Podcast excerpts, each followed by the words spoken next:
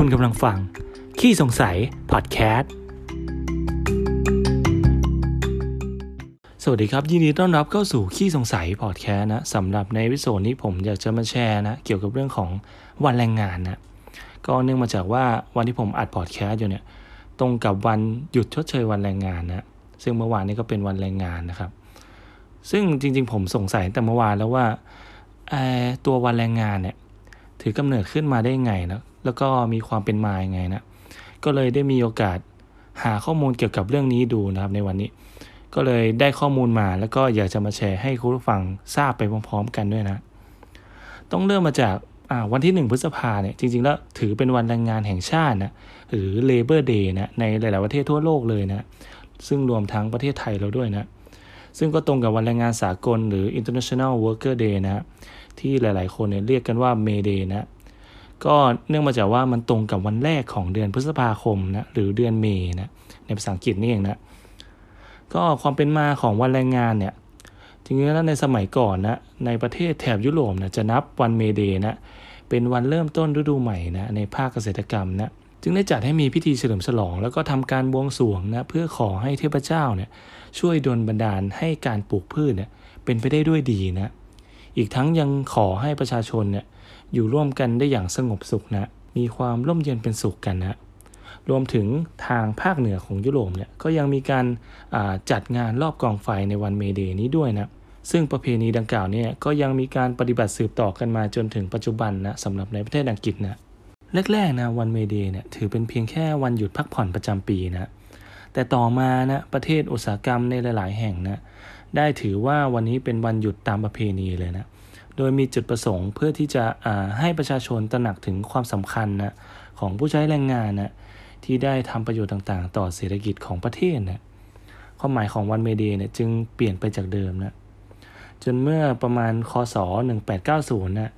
ได้เกิดการออกมาเรียกร้องในหลายประเทศทั่วโลกตะวันตกนะให้ถือวันที่ 1 พฤษภาคมนะ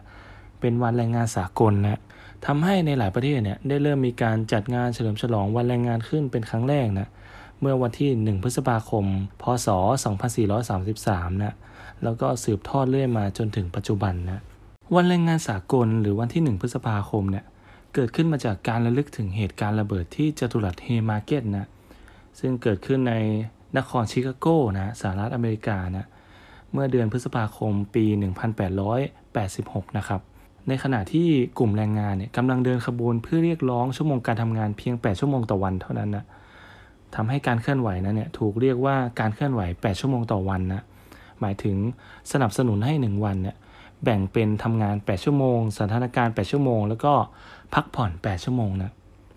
การระเบิดดังกล่าวนะทำให้มีผู้เสียชีวิตประมาณ 11 รายนะแล้วก็กลายเป็นข่าวโด่งดังไปทั่วโลกเลยนะนับจากนั้นเนี่ยในวันที่ 1 พฤษภาของทุกปีนะจึงมีการเดินขบวนของแรงงานในประเทศต่างๆนะเพื่อระลึกถึงเหตุการณ์นี้นะต่อมานะวันแรงงานสากลเนี่ยมักถูกนำไปผูกติดกับการเคลื่อนไหวทางการเมืองของกลุ่มซ้ายนะจนถึงเมื่อคราวที่ประธานาธิบดีสหรัฐอเมริกานะ นายโกเวอร์คิปแลนด์นะต้องการให้มีวันแรงงานสหรัฐขึ้นนะจึงตัดสินใจเลือกวันอื่นแทนวัน May Day นะเพราะว่าไม่ต้องการให้ยึดโยงถึงการเมืองแล้วก็เหตุการณ์ระเบิดที่ชิคาโกนะสภาสหรัฐจึงรับรองอย่างเป็นทางการเมื่อปี คศ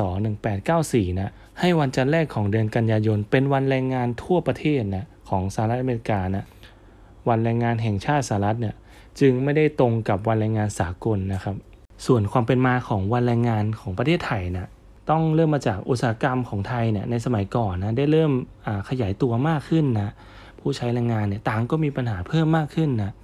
อีกทั้งปัญหาแรงงานเนี่ยก็ยังมีความซับซ้อนนะแล้วก็ยากที่จะแก้ไขได้โดยง่ายนะทำให้ในปีพศ 2475 นะประเทศไทยเนี่ยได้เริ่มมีการจัดการบริหารแรงงานขึ้นนะโดยเป็นการจัดสรรแล้วก็พัฒนาแรงงานนะ ตลอดจนคุ้มครองแล้วก็ดูแลสภาพการทำงานของแรงงานด้วยนะเพื่อเป็นการสร้างรากฐานนะแล้วก็ส่งเสริมความสัมพันธ์ระหว่างนายจ้างกับลูกจ้างเนี่ยให้ดีขึ้นนะซึ่งในวันที่ 20 เมษายนนะ2499นะคณะกรรมการจัดงานที่ลึกแรงงานเนี่ยได้จัดประชุมขึ้นนะโดยมีความเห็นตรงกันนะครับว่าควรกำหนดให้วันที่ 1 พฤษภาคมเนี่ยเป็นวันที่ระลึกถึงแรงงานไทยเนี่ย จึงได้มีหนังสือถึงนายกรัฐมนตรีในขณะนั้นนะขอให้รับรองวันที่ 1 พฤษภาคมเนี่ยเป็นวันแรงงานนะครับทำให้นับแต่นั้นมาเนี่ยวันที่ 1 พฤษภาคมเนี่ยกลายเป็นวันกรรมกรแห่งชาตินะครับ จนต่อมาเนี่ยก็ได้เปลี่ยนชื่อเป็นวันแรงงานแห่งชาตินะในเวลาต่อมานะสำหรับวันแรงงานแห่งชาติของไทยเรานะก็ไม่ถือว่าเป็นวันหยุดทางราชการนะฉะนั้นหน่วยงานราชการก็ยังคงเปิดทำการเป็นปกตินะ ส่วนที่มีการหยุดงานก็จะเป็นหน่วยงานรัฐวิสาหกิจ แล้วก็หน่วยงานเอกชนเท่านั้นนะก็หวังว่าพอดแคสต์นี้จะเป็นประโยชน์กับคุณผู้ฟังไม่มากก็น้อยนะแล้วพบกันใหม่ใน episode ถัดไปนะครับ สวัสดีครับ